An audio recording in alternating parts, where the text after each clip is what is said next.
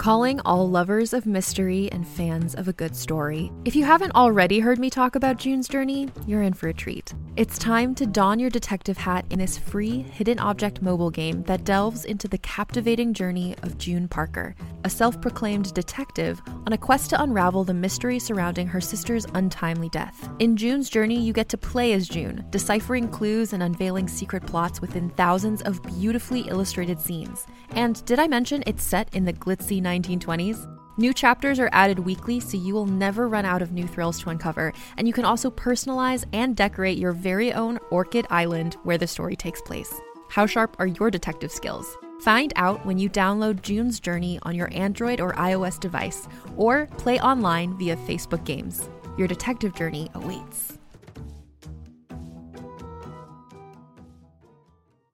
Hey there, it's Rachel Ballinger, and I am thrilled to invite you to Rachel Uncensored, my podcast where I get real with my friends and celebrity guests, where we talk about all sorts of topics. From personal stories to hot button issues, we cover it all. New episodes drop every Wednesday, so make sure you tune in on Apple Podcasts, Spotify, or wherever you listen to podcasts. Trust me, you won't want to miss out on the fun and candid conversations we have here on Rachel Uncensored.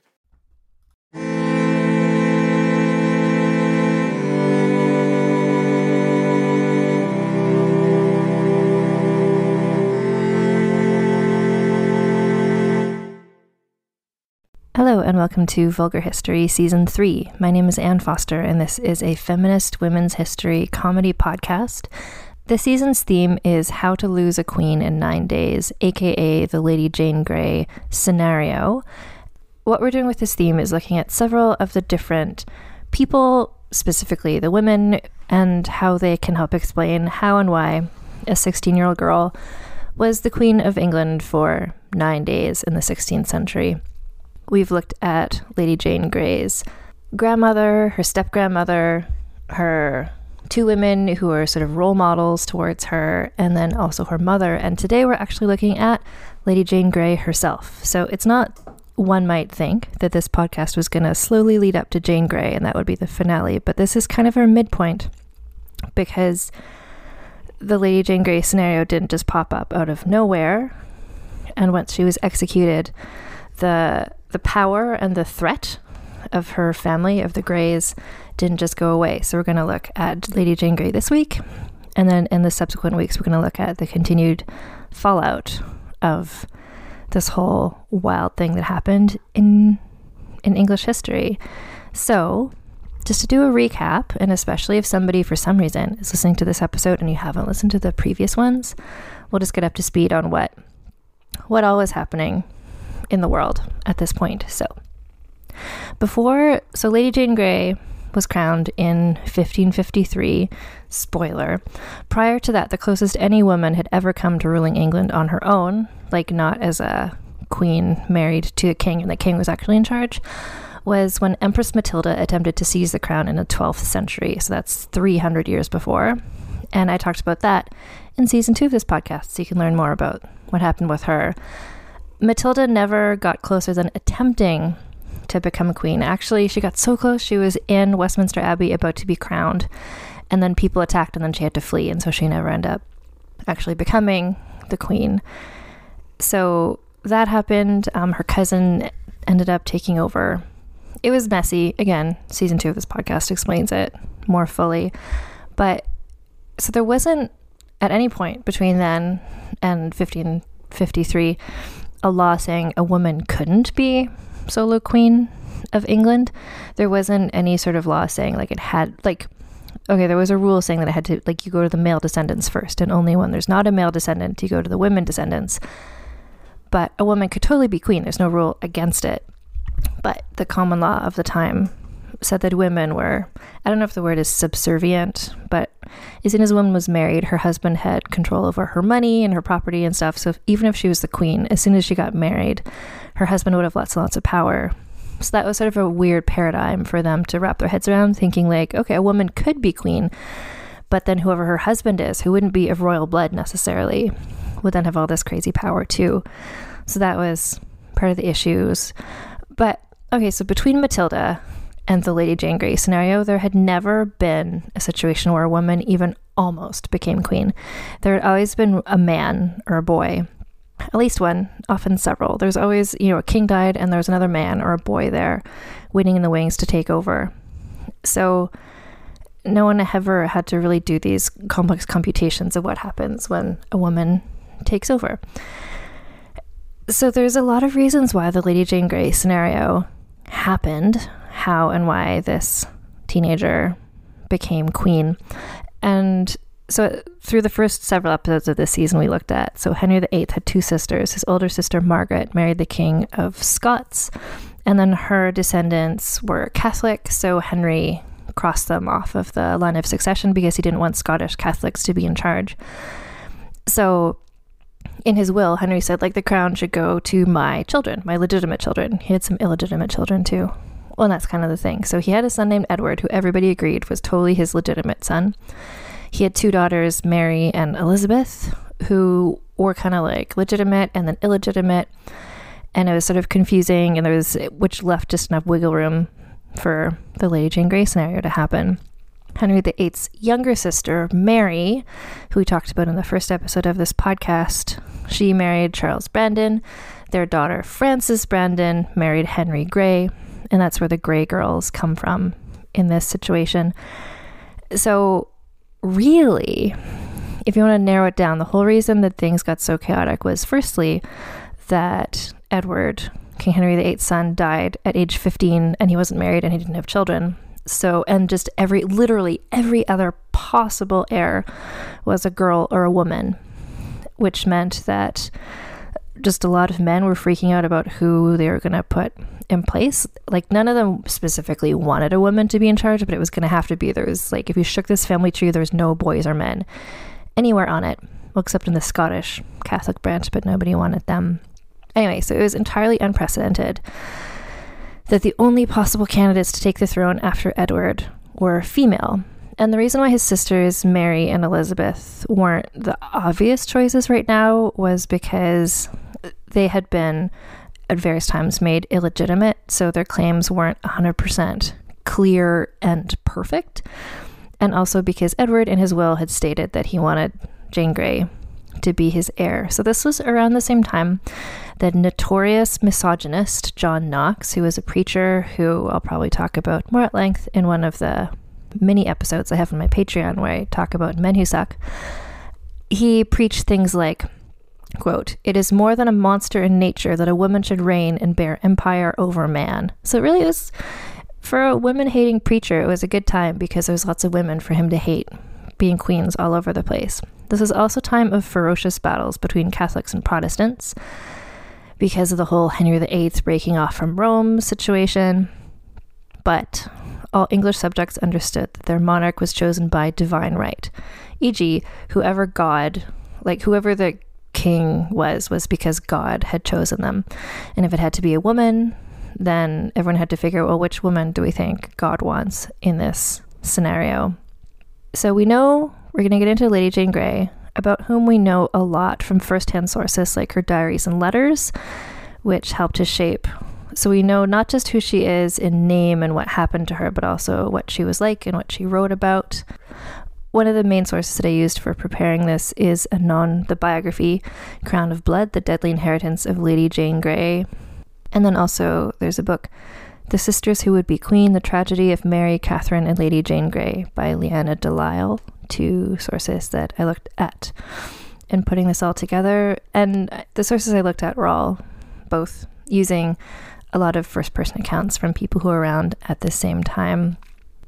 So, just to set the scene for what is happening, just because all this sort of background stuff is important to understand what, how, and why all of this stuff happened. So, in 1547, Edward, Sixth, was crowned king at age nine years old after the death of Henry VIII.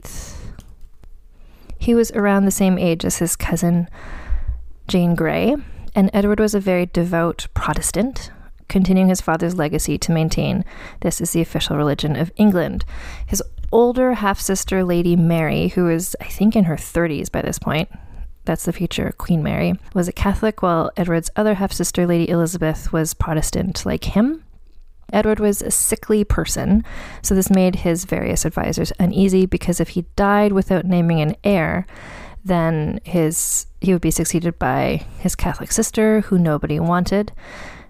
And it was possible at this point, because she was in her 30s and she also had a lot of various illnesses, so it's possible that she might die without an heir, and then the whole question would just be like, who's going to be the king and or queen now?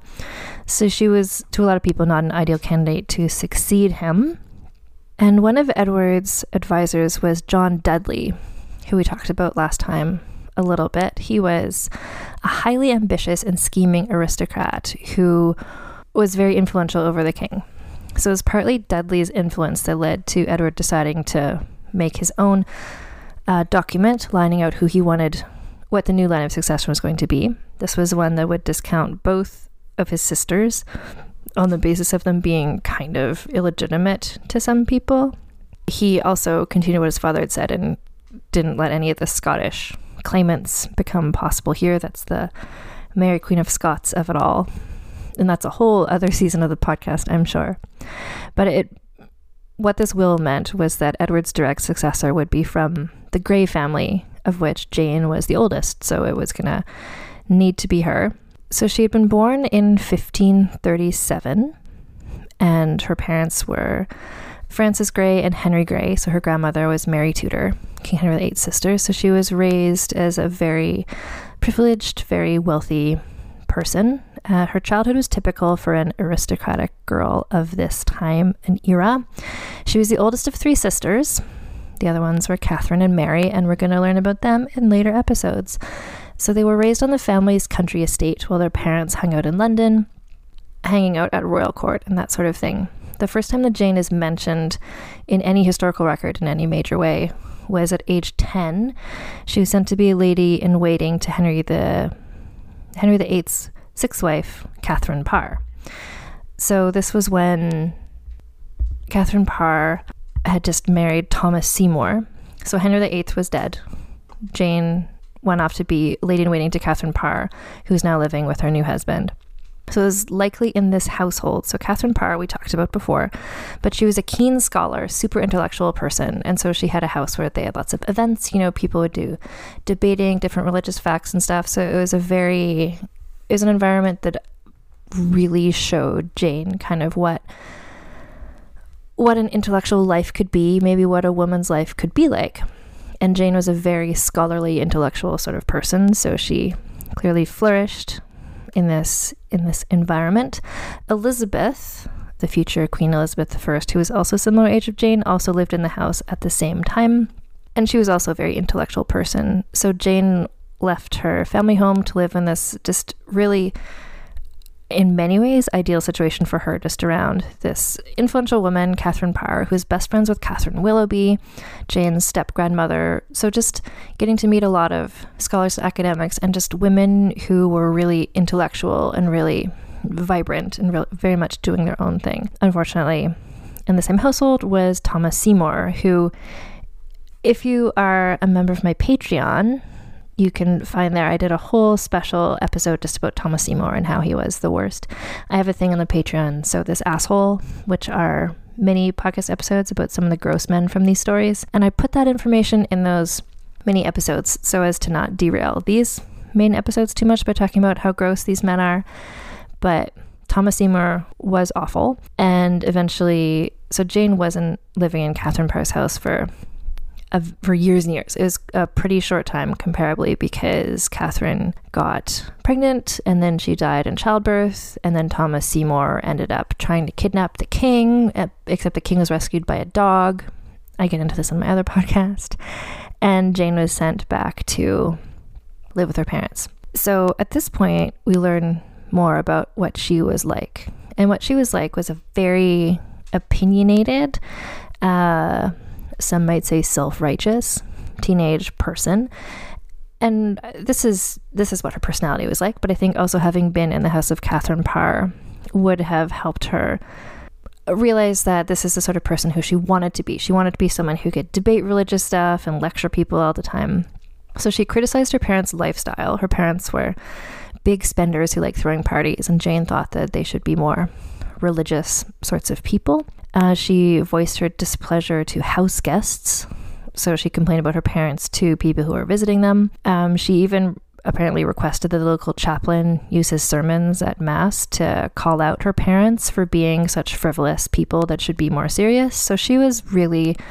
This is the thing about Lady Jane Grey. It's not she's well known and then especially in like artwork and stuff for being this like poor victimized 16 year old who all these terrible things happened to. But she was also and i mean this in the most delightful way just like a real asshole. And i i love how much her personality and her character comes through. She ended up being used by a bunch of people but she was always entirely herself like even if that meant that she was sort of unpleasant at times.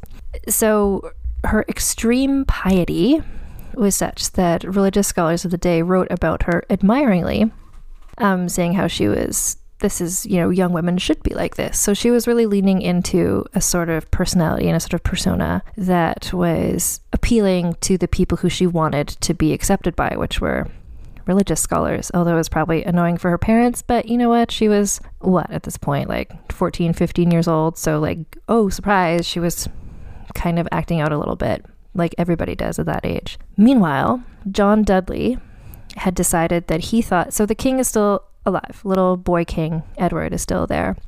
And he had these gross advisors, one of whom was John Dudley. And John Dudley was trying to find ways that he himself could be more powerful. And he thought, okay, well, if I marry my son to Jane Grey, maybe that could work out for me. So he was sort of thinking, he wanted Edward to name Jane as his successor, which I forget at this point if he had or not, but whatever. Dudley wanted him to, and he did. So, what John Dudley wanted to do was get himself closer to the crown. And so, what he decided to do was to marry Jane to his son, Guildford, which is a great name. Guildford Dudley. It's just a good name. It looks nice, it sounds nice. And in the movie version of this story, Lady Jane, he's played by Cary Elwes, so he looks nice. So Jane's parents, who were always happy for to get new opportunities to advance their daughter, especially Jane um, as their eldest, and she's kind of the most.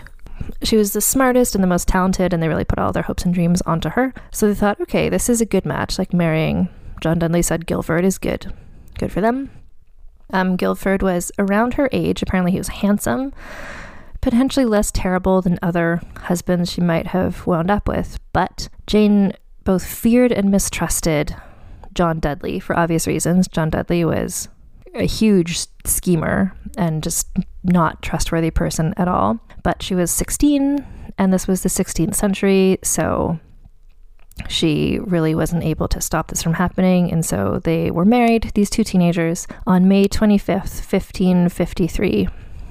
So you might recall she was queen in 1553. So it this turns into sort of a ticking clock of just how fast all these events happen one after another. So the first major date here is May 25th, 1553. So at their wedding, the boy king Edward was invited, but he was too ill to attend.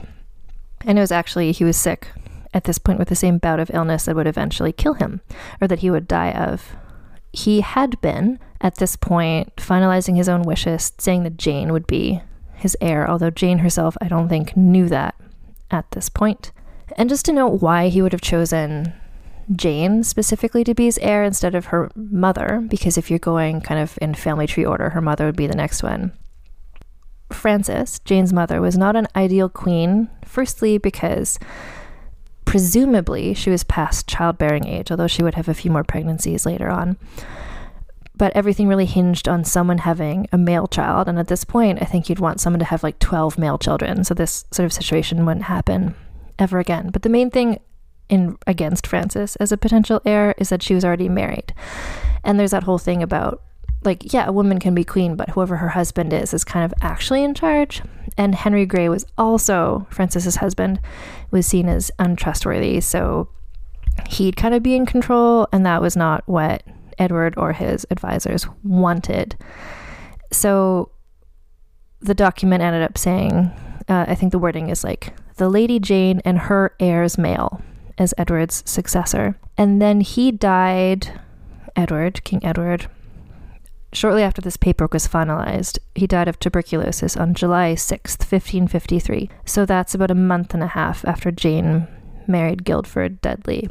So at this point, things are going well for John Dudley, Jane's father in law, because his new daughter in law would be now named queen, meaning his son would be king, meaning that Guildford would kind of be the one who's in charge of everything, but you know, John Dudley would be the actual person making all the decisions behind the scene. But the main issue with this plan of John Dudley's to become extremely powerful is the fact that Mary, King Henry VIII's oldest daughter, was still on the scene. She was alive and she was also really popular. So the thing with Mary, the future Queen Mary, is that she was the daughter of Henry VIII and his first wife, Catherine of Aragon. And Catherine of Aragon had been really popular. She was queen for a really long time. I want to say decades. Let me just check. Because the whole thing of Henry VIII became the king when he was young and handsome, and everybody was really excited about it. Catherine of Aragon was his young, beautiful wife. Yeah, she was Queen of England from 1509 until 1533. So she was the queen for a really long time. People really loved them as this young, hot couple. Their daughter, Lady Mary, everybody loved too. So Mary was popular on her own because she was kind of the the child of this queen who everybody still had fond feelings about. So she was still there. And to make Jane be the queen instead of Mary, like when Jane was not famous, Jane was not beloved. I mean, just no one knew who she was. So this is a challenge. Lady Mary was a mighty opponent. So John Dudley couldn't make the British subjects stop supporting Mary, but he hoped that maybe by sort of hiding Mary away would make people like forget about her.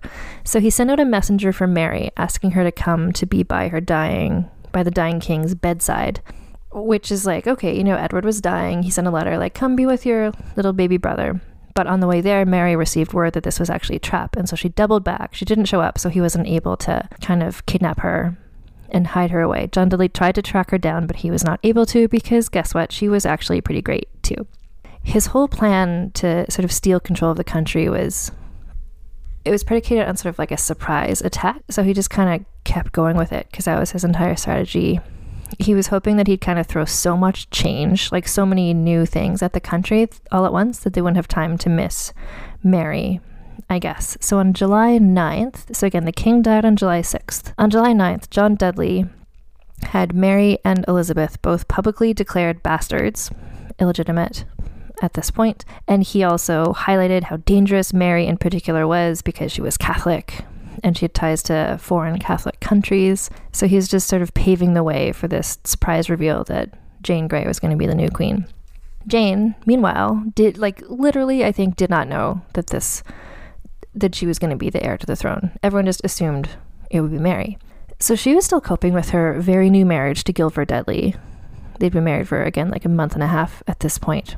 So, unlike in the film Lady Jane, which again, I heartily recommend, it is a really sweet and good movie. And I randomly caught it on TV once decades ago. And it's one of the reasons why I fell in love with studying the Tudor period because Helena Bonham Carter and Cary Elwes are so sweet in this movie and they show this really sweet love story between them. But in real life, it was not a sweet love story. In fact, Guildford was awful, and Jane did not want to be married to him, and it was not a love story, and she would probably hate the movie.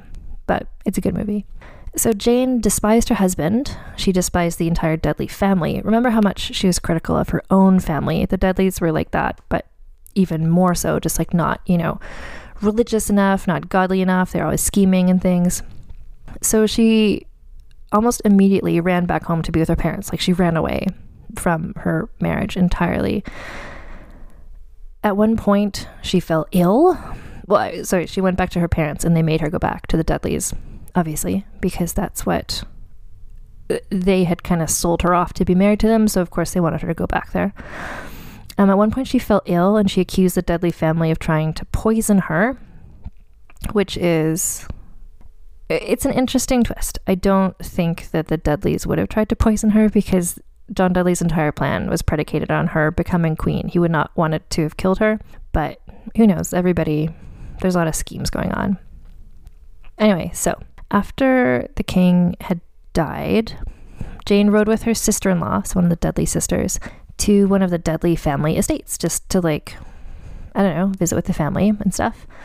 But as soon as she arrived, she was greeted by her family, like the Greys, as well as all of the Dudleys and a number of important aristocrats. And she's like, What's going on? Why is everybody here?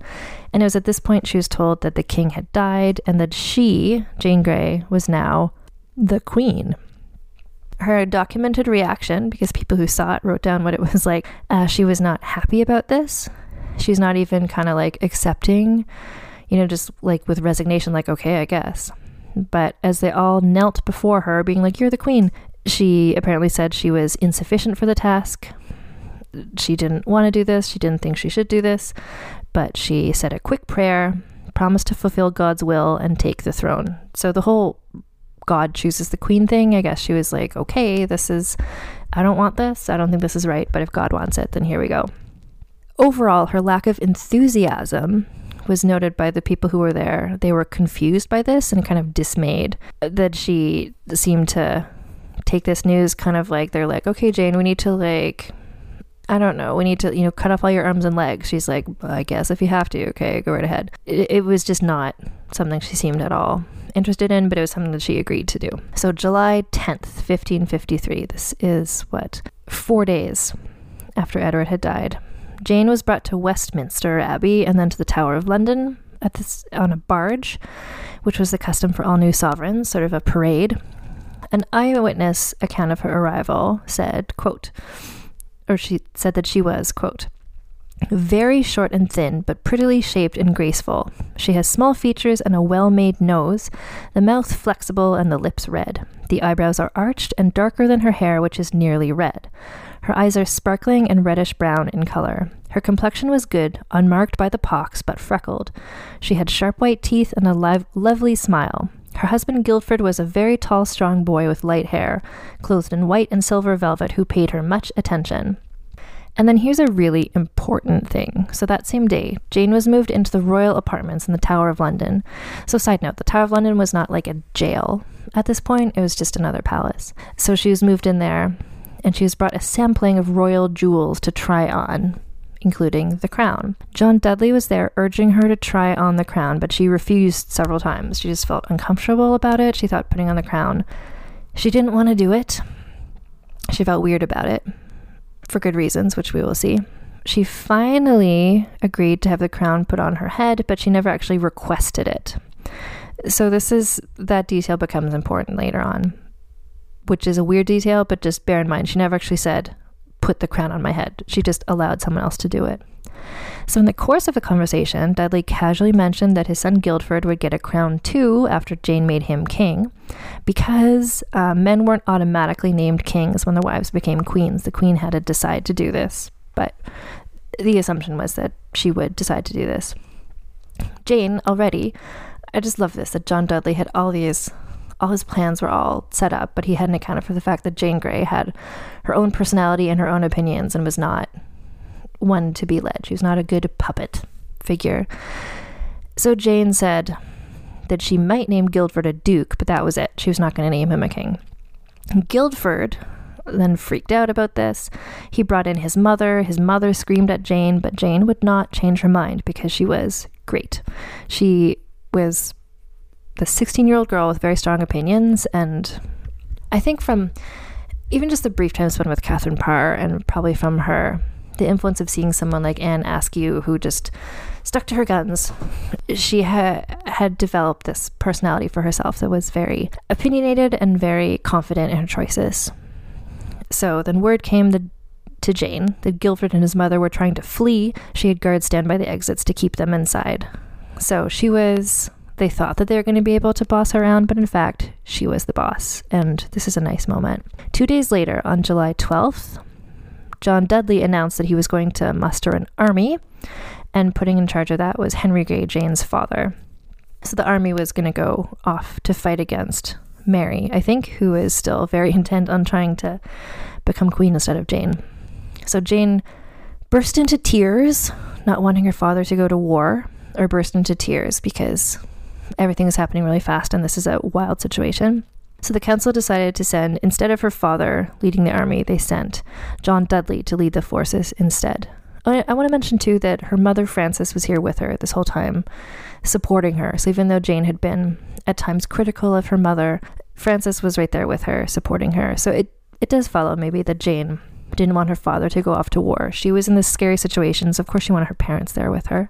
So these troops headed out across the country, finding themselves in town after town, which had decided on their own not to accept Jane as queen, but rather to declare Lady Mary as the true ruler. So John Dudley was leading these forces who were supposed to go around quashing these rebellions, these pro Mary rebellions, but he couldn't stop the popular opinion. He just hadn't counted for how strongly people really supported Mary in this situation. So even those who were opposed to Catholics could somehow sense the unfairness of Jane being crowned instead of Mary. So there just wasn't they didn't have the popular the popular opinion on their side. The wind had clearly shifted back in London as well. So while John Dudley was off with his troops, members of the Privy Council attempted to flee the palace because they felt like if they were there caught supporting Jane, they might get in trouble because everyone at this point was assuming Mary was probably going to take over somehow. Again, Jane had guards keep them inside, and she also locked the main gates of the tower to prevent anyone from escaping. The members of the Privy Council finally snuck out one way or another. They ran into a Spanish ambassador and claimed to have always supported Mary, actually, and they said they were forced against their will by Dudley to back Jane. So everyone is just fleeing from supporting her entirely.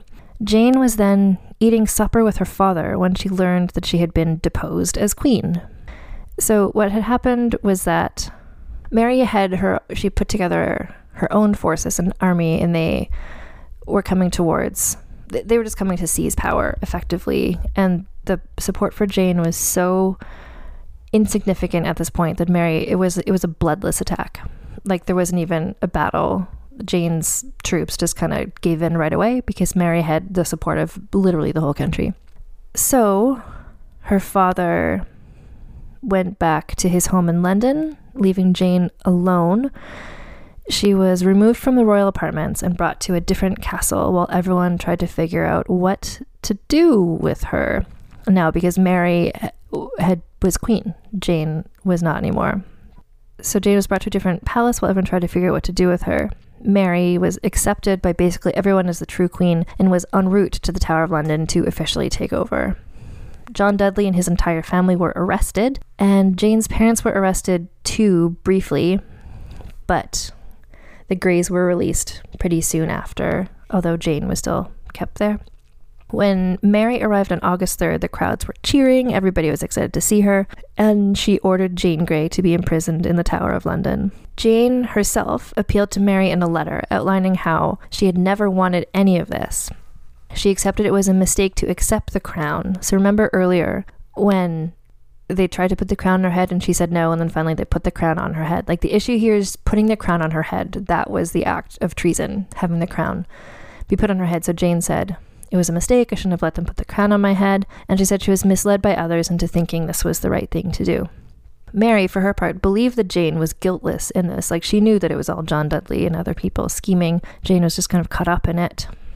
And Mary was reluctant to put Jane to death because she felt like Jane was innocent in all of this.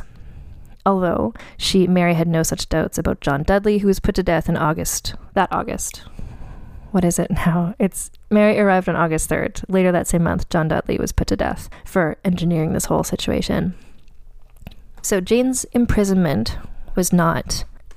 Uh, it was, uh, in terms of imprisonments, it was like an okay one. She was permitted to have a small salaried staff, an allowance, and the freedom to go read and go for walks in the Queen's Garden. So, again, she was such a, a big reader and an intellectual and a scholar, so she spent much of her time either reading or writing, and it's through her writing from this period that we know as much as we do about her life and her feelings about things. Eventually, though, what happened is that Mary came to accept that Jane's continued survival would always be a threat to her power. So Mary was Catholic. When she became queen, she made England be a Catholic country again. But there were lots of people who would rather it be a Protestant country, and as long as there was a potential heir who could be a Protestant queen, that would always mean that there was people in opposition to Mary's reign. So Jane Jane was a threat. As a even just if she was sitting, you know, wandering the gardens reading books, even just as a figurehead, she was a threat to Mary's power, and also the fact that she had been named queen. It was it was seen to as sort of like a sign of weakness if Mary let her survive. So reluctantly, Mary ordered Jane Guildford and the other Dudley brothers to stand trial for the charge of high treason. This trial was quick.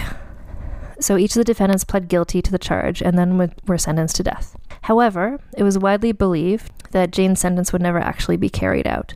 Her family had all converted back to Catholicism and regain their position of privilege. We talked about this last time about how her mother, Frances, had worked so hard to really regain the family's reputation again. So Frances and Jane's sisters were given positions as ladies of waiting to the Queen, and her mother was specifically noted as one of Mary's favorites, and the two of them had been longtime friends. So Jane was sentenced to be executed, but everyone kind of thought that was like theoretically only. But then, of course, things went poorly. Mary at this point was still unmarried, and she really wanted to marry the King of Spain, which, despite the fact that she had been basically acclaimed queen because everybody loved her so much, marrying the King of Spain was a very unpopular thing for her to do. It soured public opinion against her. Um, her advisors didn't want her to marry the King of Spain. Her the people of England didn't want her to marry the King of Spain. Just no one was a fan of this situation. So, again, uprisings in the countryside began to rally against her, which meant that Jane's role as a figurehead started to become an actual threat, not just a theoretical threat, to Mary as queen. Making things worse, Jane's father joined in with this rebellion, actively working to try and depose Mary, which was just a bad decision on his part, obviously. And yet, Mary was still reluctant to actually execute her cousin, Jane Grey. Mary sent a prominent Catholic scholar to speak with Jane in hopes of convincing her to convert to Catholicism, which would basically save her life because if Jane publicly said she was Catholic, then she wouldn't be a Protestant rival and then it wouldn't be an issue. But the thing is, Jane had at this point been basically preparing her whole life for this conversation, for somebody to challenge her religious faith. So she would look up to her heroines like Anne Askew or Catherine Parr, and so she very capably rebutted every debate point over several hours with this person who was trying to make her be Catholic. And in fact, she was so good at this debate and made such an impact on her visitor that their visit concluded, and she obviously had not converted to Catholicism, but he was so won over by her that he offered to escort personally escort her up the scaffold for her execution. And the date was set for her beheading on February 12th, 1554. So Jane was very organized in preparing for her death. Like she accepted this was going to happen. And again, this is where I feel like she would have looked to the writing and the work and the example of Anne Askew of just accepting your death and becoming sort of a martyr for your faith and finding strength in accepting this. So Jane organized every aspect. She chose her dress, she wrote a speech, um, decided which members of her staff would dispose of her body, so, from where she was being kept in the Tower of London, she witnessed the execution of her husband, Guildford Dudley, and she watched as they constructed the scaffolding for her own execution. When she appeared for her own execution, she is said to have been poised and dignified, dressed all in black, carrying her own beloved prayer book. So, again, I really feel like following the example of Anne, well, Anne Askew couldn't walk at the time, but she was very poised and very, very stoic in the face of execution. So her execution was witnessed by only a small crowd out of respect for her royal blood because she was the granddaughter of Henry VIII's sister. So at the top of the scaffold, Jane gave prepared remarks. She admitted to committing treason by, again, like her crime was letting people put the crown on her head. Then she recited a psalm. Things were going as she had planned as she had organized for herself, until the executioner stepped towards her to take her cloak.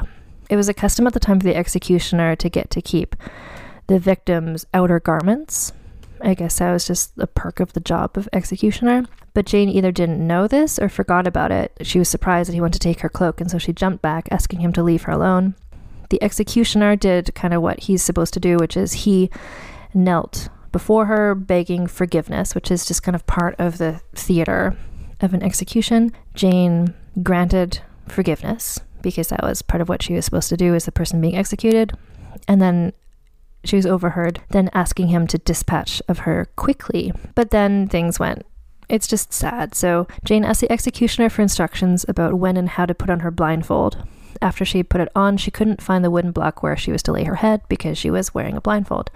And she panicked. She cried out for help, asking, What shall I do? Where is it? And this was unexpected. No one had seen, no one expected her to do this, and this was not what usually happened at executions. And nobody on the platform came to help her, and it's just sad. Finally, someone came up from the crowd, apparently, and helped guide her into the proper position. And Lady Jane Grey's final words were, Lord, into thy hands I commend my spirit. So she had planned for what she wanted to have happen to her body after the execution, but the church that her body was supposed she had planned for her body to be taken to had recently reverted back to Catholicism under Mary, and so her body may no longer be welcome because she was Protestant. And so her remains, her body remained on the ground, exposed for almost four hours as people sorted out where they could take it. Her servants kept an eye on her body during this time. Finally, they were permitted to bring her body to the now Catholic Church, where she was laid to rest between two other beheaded queens, Henry VIII's second and fifth wives, Anne Boleyn and Catherine Howard. Her father was executed 11 days later.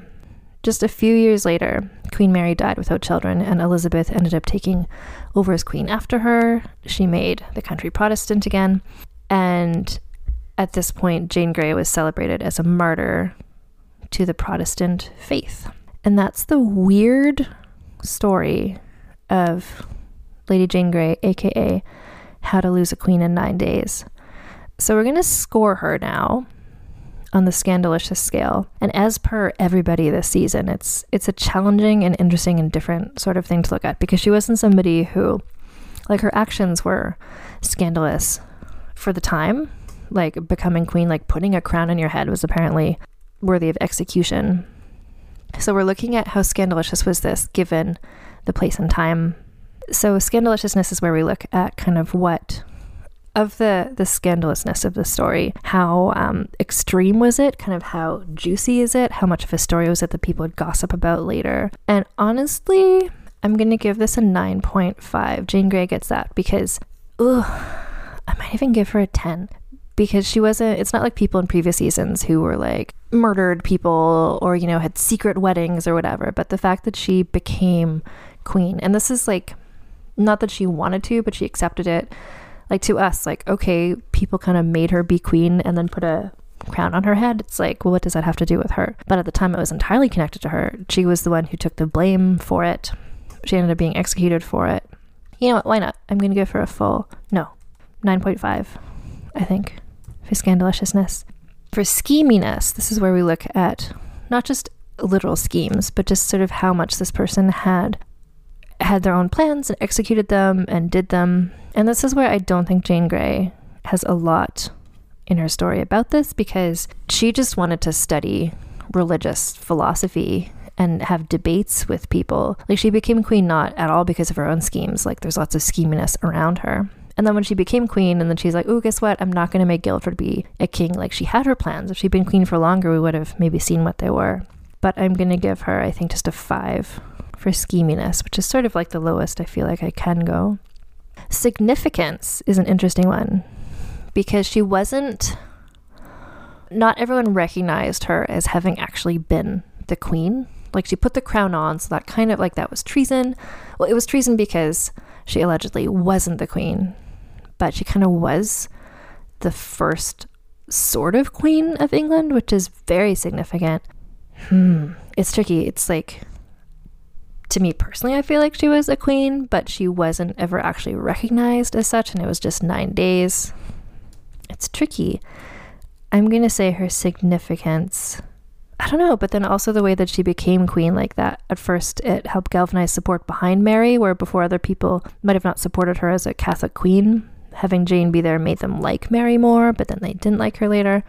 I'm going to give her a seven for significance, I think. The sexism bonus is where we look at how much bullshit did she have to put up with from the patriarchy. And this whole situation is so much sexism. Like, if she had been a man or a boy, a 16 year old boy, so many more people would have been okay with her taking over. If any of the people in this, like, if there'd been any boy anywhere on the Tudor family tree, if it was, if any of the Greys had been male, if Mary or Elizabeth were boys, like this whole chaotic succession thing would not have happened. And that's entirely because of sexism. It's not because women aren't just as capable as leaders, it's just because there's so much more respect given to a male potential monarch than to a woman. So the sexism, like that's, but then she did become queen. So it's not like because she was a girl, she couldn't. But then Mary was able to so capably dispatch with her because she was a girl. Like if she had been 15 year old Sir James Grey or Lord James Grey, like it would have been a lot harder for Mary to defeat him. So the fact she was a girl, a young girl, acted against her. I'm going to give her, I think, a seven for the sexism bonus. No, eight. Eight for sexism bonus. So let me just add this up. So that is 29.5. This is this is notable because that puts her tied at fifth place in terms of the scandalous scale. I believe there are 20 people on this list now. At the top of the scale is Joanna of Naples has 33. Currently in fifth place was Queen Anne I with 29.5, and she's now tied with Lady Jane Grey in fifth place, 29.5. And so that's the highest score at all this season. The closest was Jane's grandmother, Mary Tudor, who got a 27.5. So well earned, Lady Jane Grey. She had a short, weird life. She sounds like she was an interesting and strange person. And she just got caught up in all of these schemes of all these other gross people. And like even Mary didn't even want to execute her. So that's the Jane Grey of it all. We're going to continue on with the season because just because Jane herself was executed, there were still as soon as she was executed, then her sisters became the next threat. Like that didn't neutralize the entire threat of the Grey family. So we're going to be looking at kind of the aftermath, what happened to the other descendants of Mary Tudor in the after the execution of Lady Jane Grey. And that's what we'll be looking at for the next few episodes of this season. So this is the Vulgar History podcast. You can find us all over the place. So on Instagram, Vulgar History Pod, Twitter at Vulgar History. My writing, my various writing about historical women and that sort of stuff is all at annfosterwriter.com. I have a Patreon, which is patreon.com slash annfosterwriter, and that's where you can find behind the scenes info. And also, that's where I post the Patreon exclusive mini episodes, which are a series called So This Asshole, where I just look into the gross men from these stories and just explain why they were awful. Currently, there's one there about Thomas Seymour, who is just the worst. And then I'm working on one right now about Robert Dudley. So that's where you can find those all on Patreon.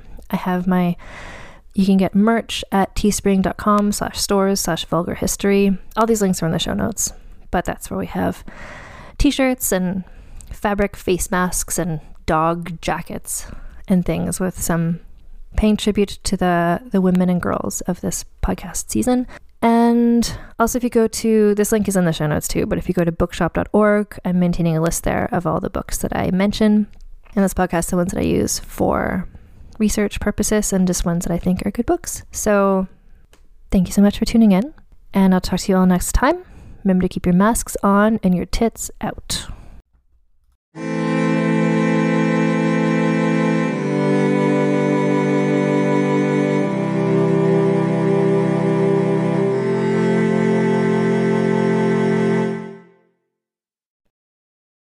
Hey there, this is Justin Bartha. I made a funny new podcast, King of the Egg Cream. It has the greatest cast in the history of podcasts with actors like Lewis Black, I'm torn by my feelings for two women. Bobby Cannavale, You can eat it, or if someone hits you, you can put it on your cut. Melanie Lynskey, I wonder what these marvelous things are that look just like boiled chicken feet. Jason Ritter, I can break things and pick locks and kill people. Michael Stuhlbarg, The whole point is to inspire people that they should make themselves better. Ari Graynor, No, don't whet its appetite. What are you, an idiot? me, Justin Bartha, That's not just any egg cream, that's a Lemke's special. and all narrated by the hilarious Richard Kind. This is the story of Harry Dalowitz and how he rose from nothing to become New York's King of the Egg Cream. So if you like funny true stories, come listen to King of the Egg Cream, available wherever you get your podcasts.